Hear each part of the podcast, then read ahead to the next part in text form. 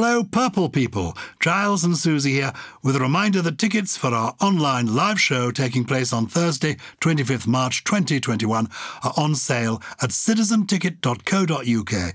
So make sure you get yours today. It's going to be a great show. Please do come and join us wherever you are in the world as we celebrate all things words and language. Plus, we get to answer your wordy questions live on the night. We really can't wait to see you there. Um, you can follow the link in the feed or go to citizenticket.co.uk for tickets. Now, though, it's on with the show. Hello, this is another episode of Something Rhymes with Purple. It's a podcast all about words and language, and it's presented by me, Giles Brandreth, and by my friend and colleague, Susie Dent. I'm in London, England. She's in Oxford, Oxfordshire. How are you, Susie? I'm okay, thank you. I am okay. I've had the vaccine. Whoop. Yay, um, Susie's had this. It's taken over from the weather. English people, when they met in olden days, used to talk about the weather. Now they talk. The first, have you had your jab? And then, uh, which jab did you have? Oh, it's like the Josh Berry sketch that we've talked about before. Yes. Oh, what? I had the Oxford. I did actually have the Oxford one, fittingly, because I had it in Oxford. Felt rough for a day, um, but that was it. After that, that was, I was it. Everyone, that's all anybody's doing. I, I, as you know, had the Pfizer one. I'm oh, fizzing oh, okay. with Pfizer. I don't mind at all. And I think the, I mean, we're, we're happy with it. We're comfortable. We don't feel we're about to have blood clots. We're not yeah. alarmist. We're taking it in our stride, and we're moving on. I'm, I'm actually looking forward to my second jab. And I, you know, I'm a friend of um, a man called John Prescott, who yes. was deputy prime minister. And yeah. when I was an MP, his parents were constituents of mine. That's how I got to know him. And then, of course, mm-hmm. I knew him when he was uh, a member of parliament and I was a member of parliament at the time. And he was known for a while as Two Jags, Two Jags. Prescott. and I'm longing for him to get his second jab so then I can tweet and I can say, Congratulations, Two Jabs, Prescott. Yay! You can see I'm in skittish mood. I can see you've been thinking about that one for a long time. But, well, um, but I, yes, aren't we lucky? We are so lucky that we. Uh, there was actually just just very quickly on this. There was such a nice atmosphere in the queue. It was quite a long queue, when I went. And apart from a few grumbles about having to wait, which again is quintessentially British, most people were just absolutely delighted. Um, and yeah, what a team it was. So, yeah, so that's happened since I last spoke to you, I think. Remind me why we in Britain call it a queue and in America they call it a line well, I don't know when that difference emerged, but we took our cue as we often, you know, when the Normans came over, as we often say, Norman French became the language of the elite and prestige. And so law was suddenly filled with lots of French terms. And we probably took cue from there as well, because la queue, spelt the same way in French, means a tail. So they saw a queue as looking sort of undulating like an animal's tail. And a line, I guess, is just a bit more transparent. Don't know when the difference occurred, but I suspect ours is just all down to wanting to be a little bit elite, like the French. Today we're going to talk about hyperbole. I pronounce it hyperbole. Some people say, as in Super Bowl, hyperbole, but it is hyperbole. Why is it hyperbole? Why, what does that word mean? Uh, hyperbole is from the Greek. So if you unpack it, it consists of two elements and it means to throw over. So it's the whole, the idea of kind of going higher and higher and higher. There's also um, the hyperbola in mathematics is all to do with um, open-ended curves, I think. But it's about excess essentially. So hyperbole is excess, it's exaggeration, um, it's linguistic inflation when we don't think that the existing language and the existing terminology is enough.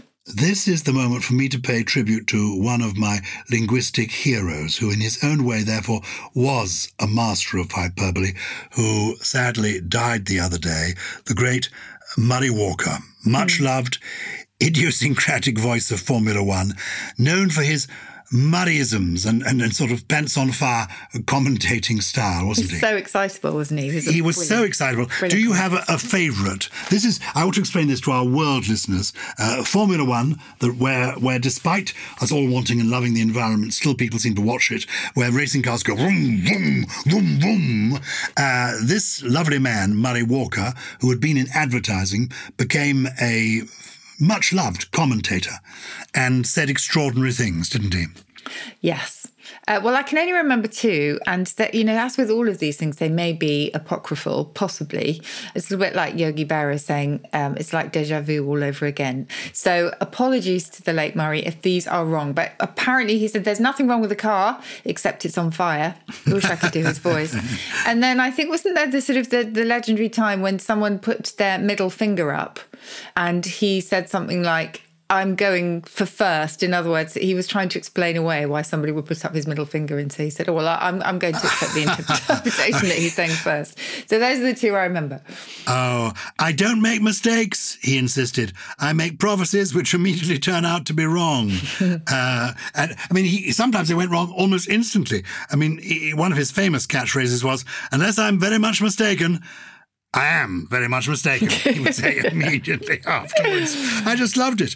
Uh, the car in front is absolutely unique, except for the one behind, which is identical. I mean, you couldn't make it up. And now, excuse me while I interrupt myself, he would say, uh, Tambay's hopes, which were previously nil, are now absolutely zero. I mean, this is gorgeous stuff, isn't it? On another occasion, he reflected simply that the status quo could well be as it was before. Oh, Mansell is slowing down, definitely taking it easy. Oh, no, he isn't. It's a lap record. I just think it's fantastic. I've been reading, brilliant. I was going to say with great pleasure, obviously not with sadness. I've been reading his obituaries, but I've been reading them with pleasure. Yeah. Uh, he, he lived to quite a good age. He lived to 97 and he had a long and full life and some very interesting obituaries. And in one of them, I discovered, which I hadn't known before, that he had been an advertising man mm-hmm. in his early days. And that may explain his wonderful way with words. Mm. The main accounts he looked after in the early 60s were Vauxhall Cars and Mars Confectionery and Pet Foods, who, whose products he was obliged to endorse to shopkeepers by solemnly opening a tin of Kitty Cat and and consuming the contents, uh, in those days mostly whale meat, to demonstrate Ugh. their wholesome nature.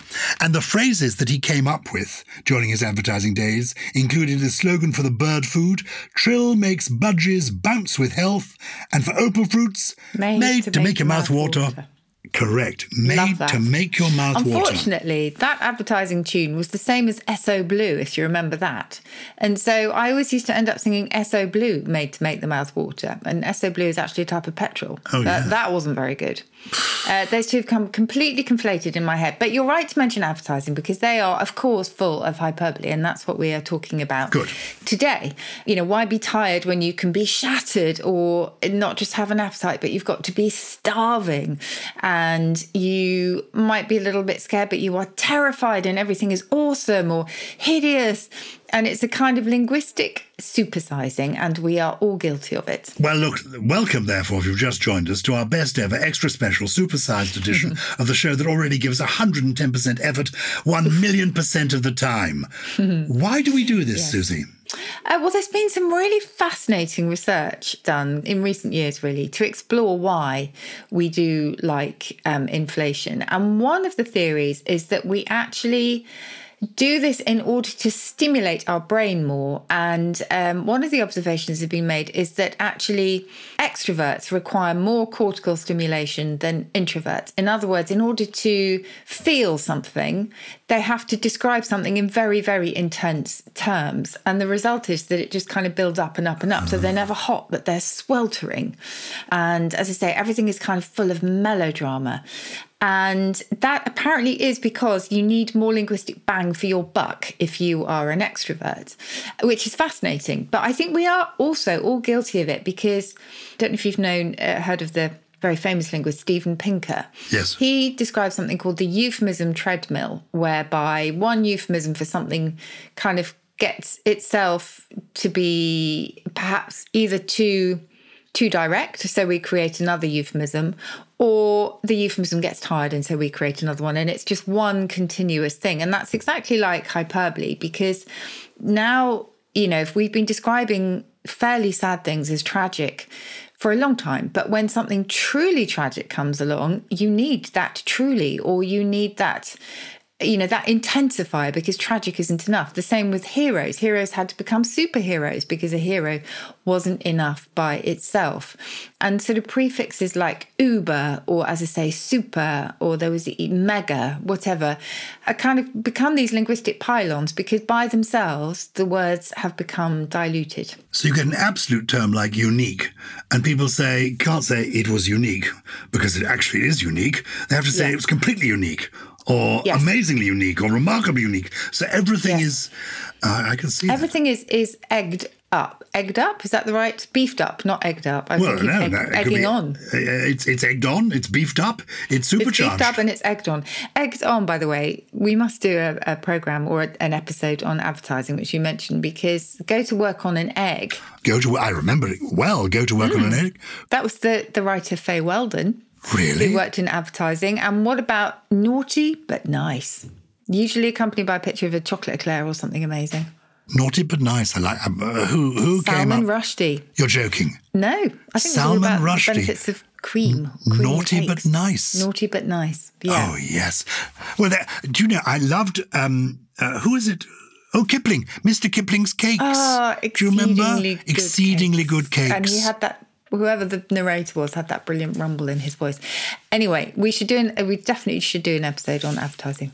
Yeah, we will. Um, back to hyperbole, you will you will find it everywhere. So as you say, with unique things aren't unique anymore. Unbelievable is usually all too believable nowadays, and there are adjectives that actually were once perfectly sort of standard and acceptable. So we know about nice. If you say to somebody, "Oh, I that that jumper's nice," or if I was to say to you, "Do you like my do you like my haircut, Giles? And you'd said, yes, it's nice. I would think, oh, okay. it's obviously not that good because you haven't piled on the exceptional adjectives, which is ridiculous, really. But nice is the same interesting as another. You might say, oh, that's interesting. Um, average, we use average and mediocre now to mean really sort of middle of the road, boring, yeah. bland things. We're actually mediocre meant halfway up the mountain. So you were kind of halfway up, and that was a good thing. So you were on your way up to the summit. And average began in trading terms when it was all about the liability share between a ship and its cargo in transportation. And it simply meant things that were sort of evened out. But again, if something is average, it's run of the mill and probably not seen as being particularly exciting. So all of these have kind of lost their power. And because of that, we need to up the game. And there's no way we can undo this. I mean, I was reading the newspaper the weekend and glanced at a very dull column about gardening, and it really was rather dull, but I hadn't seen it in the paper before. And I looked at the headline, and the paper was telling us, was introducing us to this glorious new column where our brilliant writer, and was nothing glorious or brilliant mm. about it, but that's those are the go to words. Yes, of course. And the danger, of course, is that nothing means very much anymore because we we've kind of exhausted ourselves. And so you, what happens then is not only do you reach for these intensifying adjectives, but tautology becomes quite common as well. So if you look at um, or listen to sports commentary, there's not just grit; it now has to be grit and determination, and there's no um, strength without stamina. Um, and I, I, don't know if you remember when um, in 2018 Donald Trump then president, was talking about the UK and the US's so-called special relationship. Special relationship has become the label, hasn't it, for our relationship with the US? And he simply ran out of superlatives, so he just called them the, the highest level of special because he didn't really know where to go with it. So sometimes we just come up short because we've, as I say, we've just we've just exhausted ourselves and our language. And it's it's everywhere. And i think as i say i use it all the time too. You know i definitely don't excuse myself from this. Weather forecasts also are quite full of melodrama. So you'll have wonderful new phrases like thunder snow or a frankenstorm, weather bombs, and in fact, winds, talking about bombs, winds are often bombarding. Um, so everything has to pack a punch. You cannot now have a middle of the road. As I say, middle of the road was a perfectly respectable way to be, place to be. You can't have that anymore. Does it work with numbers? Do people now talk about? I mean, I said earlier, 110 percent. Does actually yeah. people do that? Do they with with numbers? People, uh, I don't know. 110% is the best example I can think of. But I suppose and you say million zillion, yeah, million zillion. I love you not just once, but humongous. Yes, yeah. you're right. We we kind of resort to those sort of vague, supersized adjectives, don't we? And you ask about whether or not we will ever go back. I think at some point we probably will have to. There's some consolation in the fact that we have actually been doing this for a very long time. So, um, do you know what uptitling is? Uptitling, no. Yes. Okay, so uptitling is where you make what is a quite a sort of standard job sound absolutely extraordinary, but in so doing, you lose all sense of what this person is actually doing. So, a um, shelf stacker becomes a stock replenishment executive. So it's that kind of sort of slight euphemism, euphemistic glamour that sometimes gets a bit ridiculous. But in the 1960s, the Oxford English Dictionary has, maybe it was the 1940s, has a record of a rat catcher being called a rodent operative. so it's not entirely new. I do remember a window cleaner once being described as a scandiscopist. But why oh. that should be, yes. I know window washers have been called vision clearance engineers, but where the scandiscopist comes from, I'm not at all sure. No, I'm not sure either on that front. That sounds a bit voyeuristic to me. The the BBC famously has funny titles for people, mm. things like sort of head of vision a receptionist nowadays apparently can be called a director of first impressions. Oh, that's just ridiculous. And there's sort of marketing associates are called brand warriors, aren't they? And we have people in government who are now czars if they're in charge of things. So uh, yeah, we we've been doing this for for a little while. What is an underwater ceramic technician? Um, boiler man, boiler woman. Apparently, it's a dishwasher an underwater ceramic technician? I mean, please. And, okay, and what about? I don't like that. What about literally? Does that really get on your nerves? Oh, I literally died laughing. Yes, because none of it's true. Um, well, no, it's so interesting now. But you know, as we always say, dictionaries record usage as they don't prescribe it, and so it gets a lot of people very hot under the collar.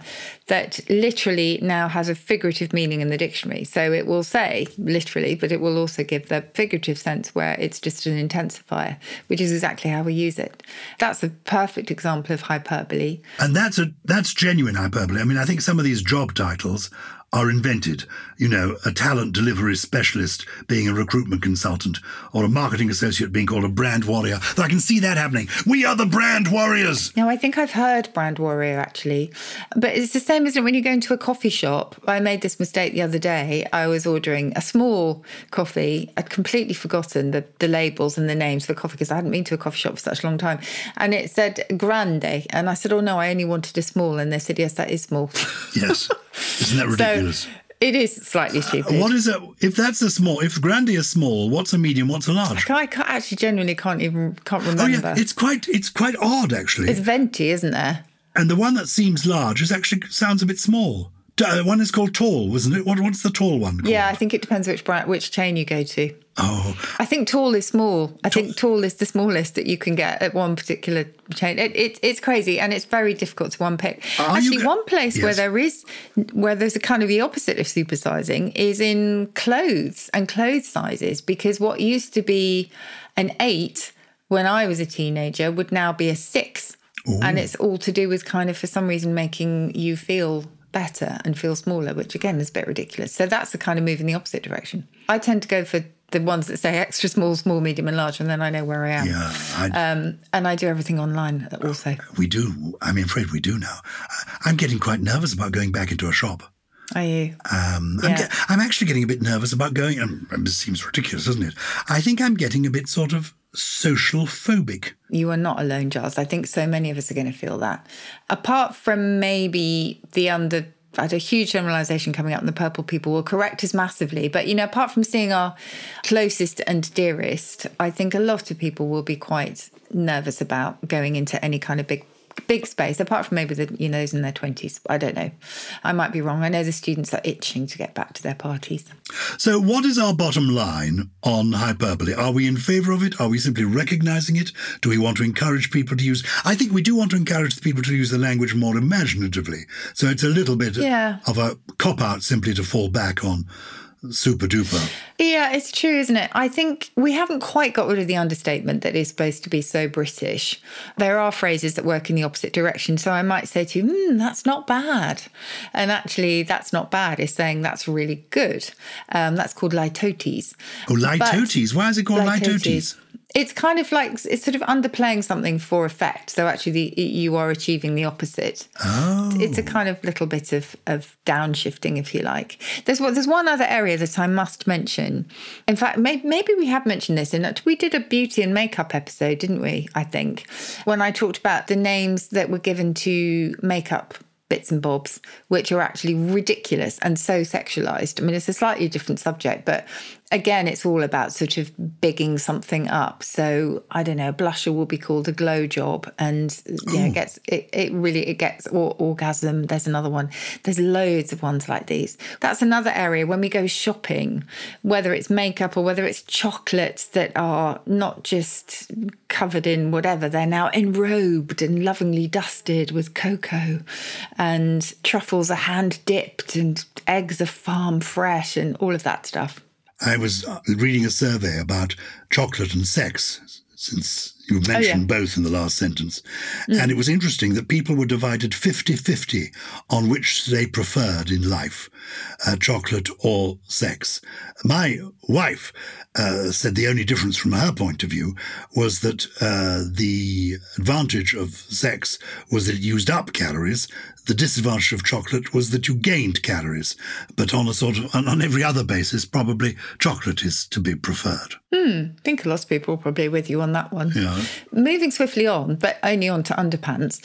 When we had our punctuation episodes, I'm dipping right back into the back catalogue here. We talked a lot about exclamation marks, which are kind of key to hyperbole because you know, when we haven't got the words to add bombast, we kind of add a bit of gusto with our punctuation marks.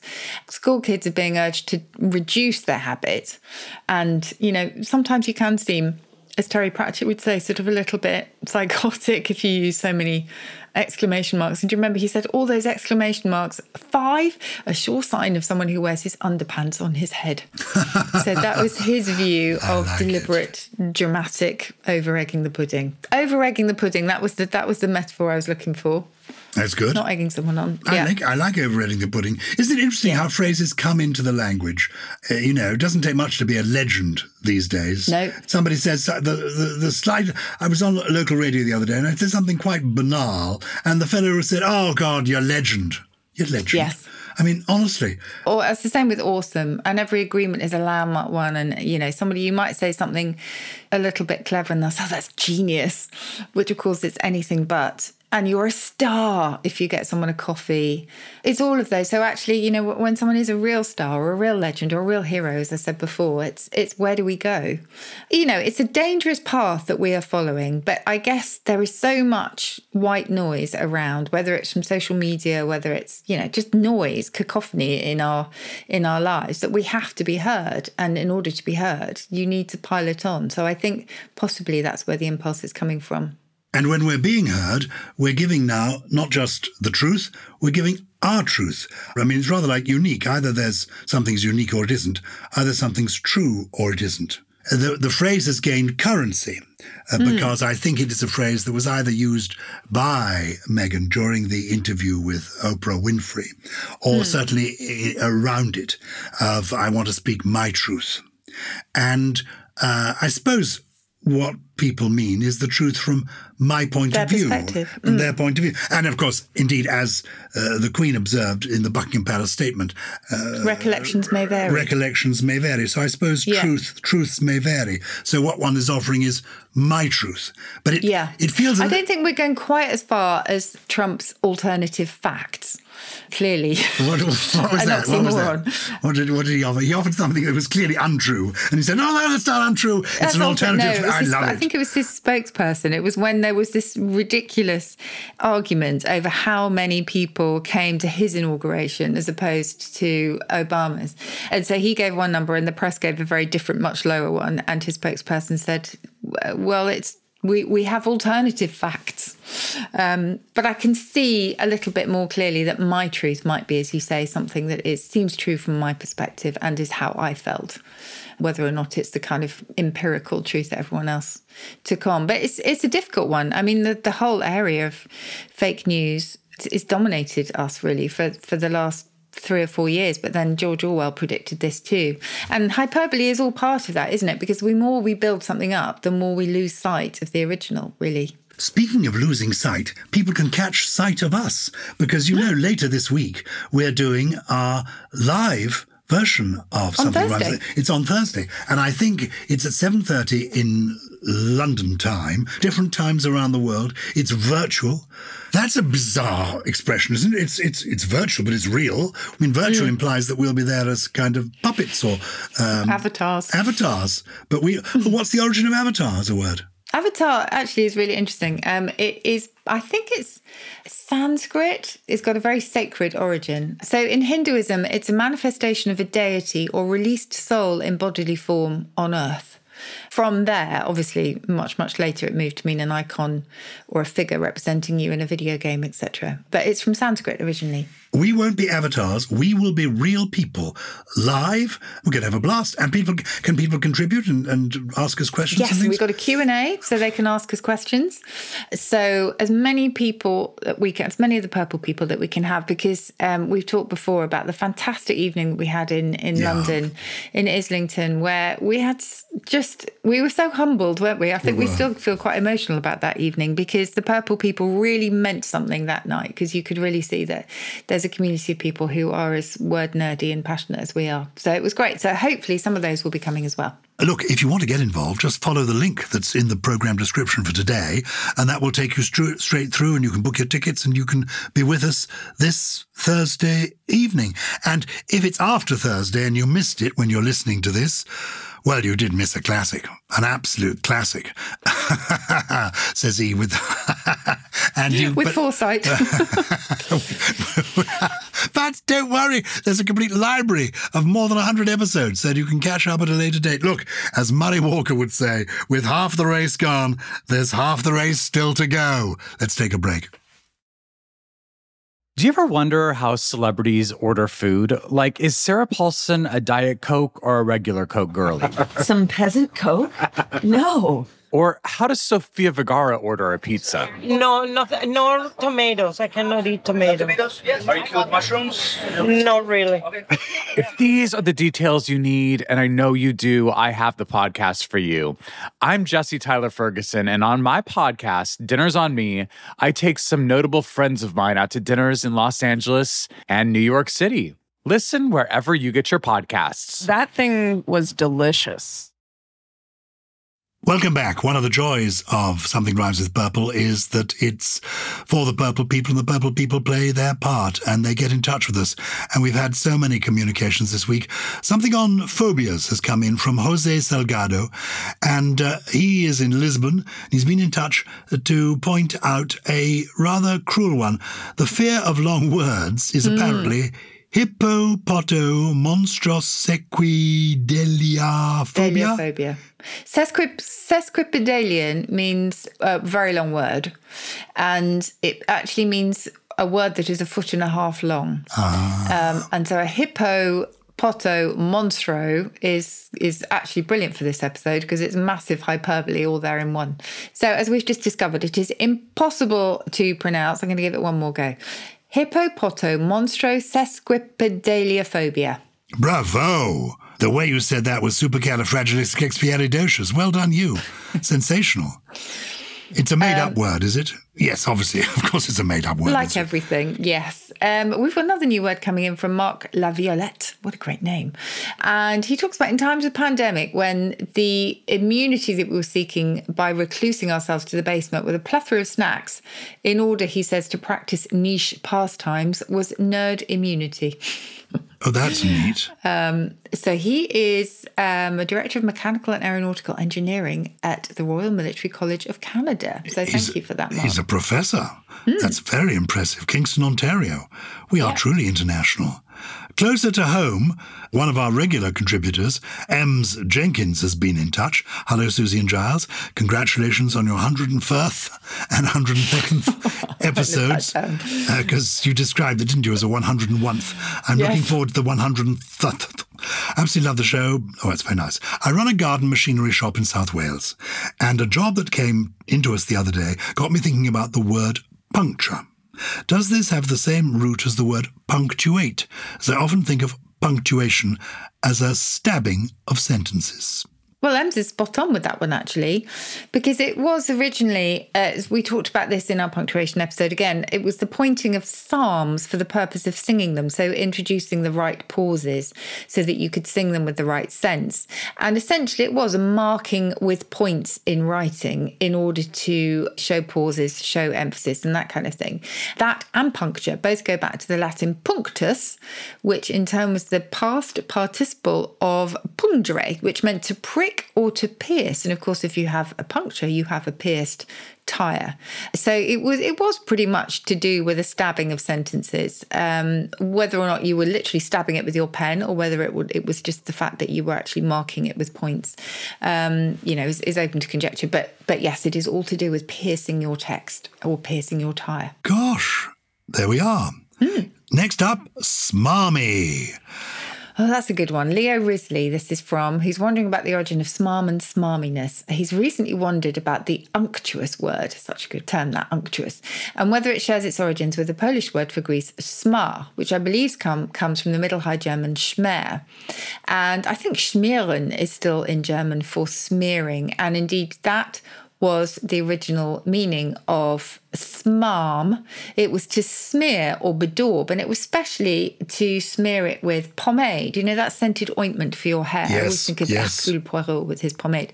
So that's originally what it meant, and we don't know quite where it comes from, but it does. The sound of it does suggest schmier, and it does suggest something, as um, Leo says, something unctuous. And then eventually it was to smear with flattery and that was how schmarm and smarm then came to mean you're just a little bit fake if you're smarmy.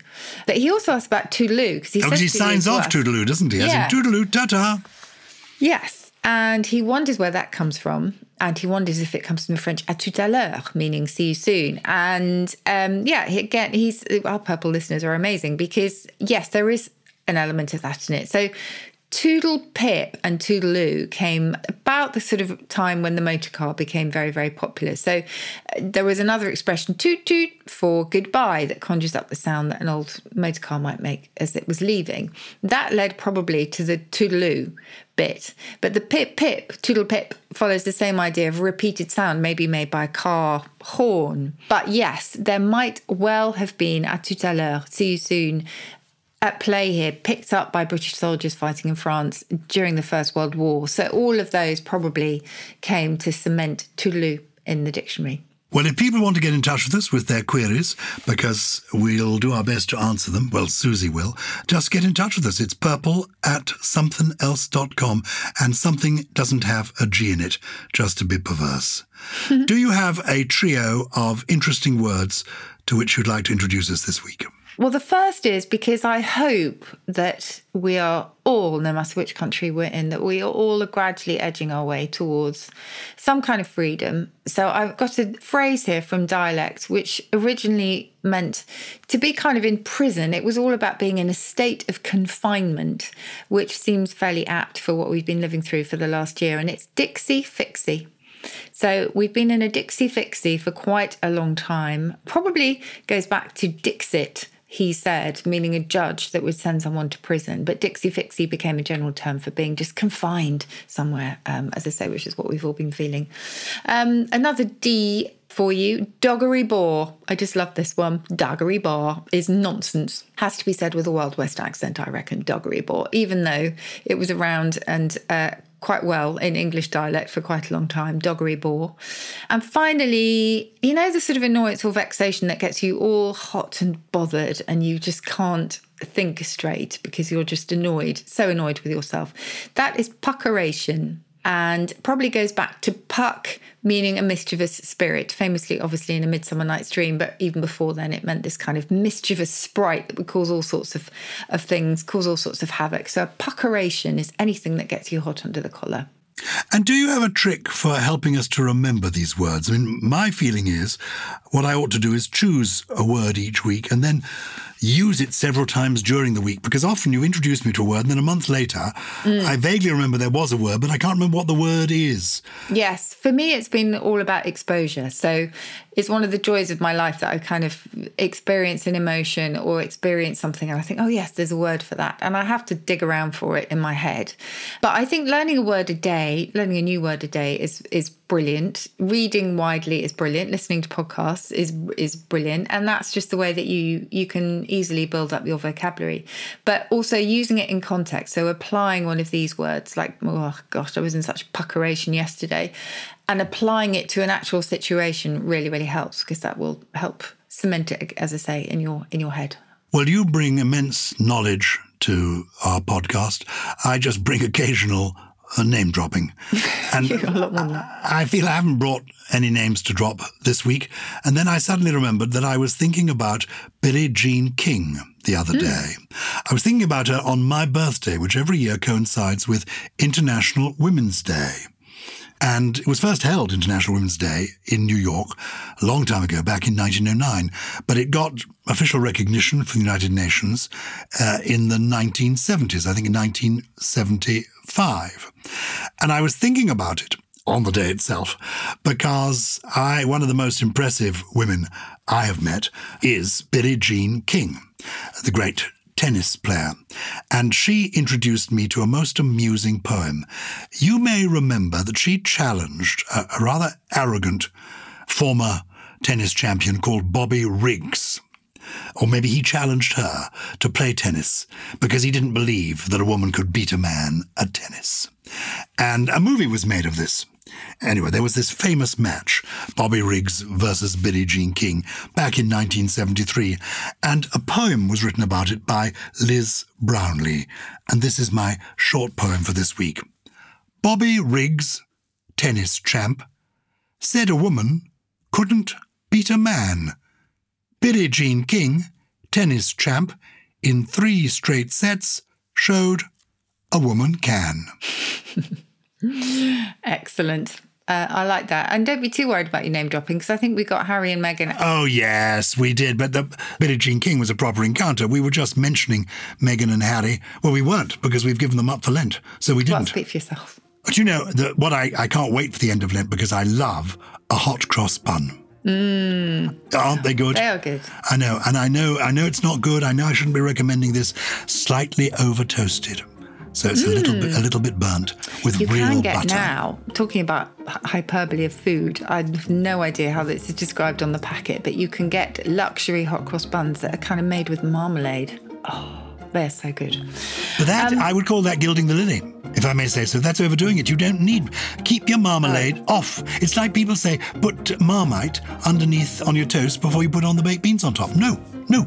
Keep you haven't tried simple. this yet, Gyles. I'm gonna I'm gonna send you one. Oh, you're right. I um, haven't tried it. It is extremely good, and I hope that we've been all right and sort of good, even without the marmalade, uh, for you today. Thank you so much for listening. Um, Something Rhymes with Purple is a Something Else production, produced by Lawrence Bassett, with production from Harriet Wells, Steve Ackerman, Ella McLeod, Jay Beale, and the man for whom no superlatives would suffice, really, don't you reckon, Gyles? Oh, he's a Dixie fit himself. It's Gully.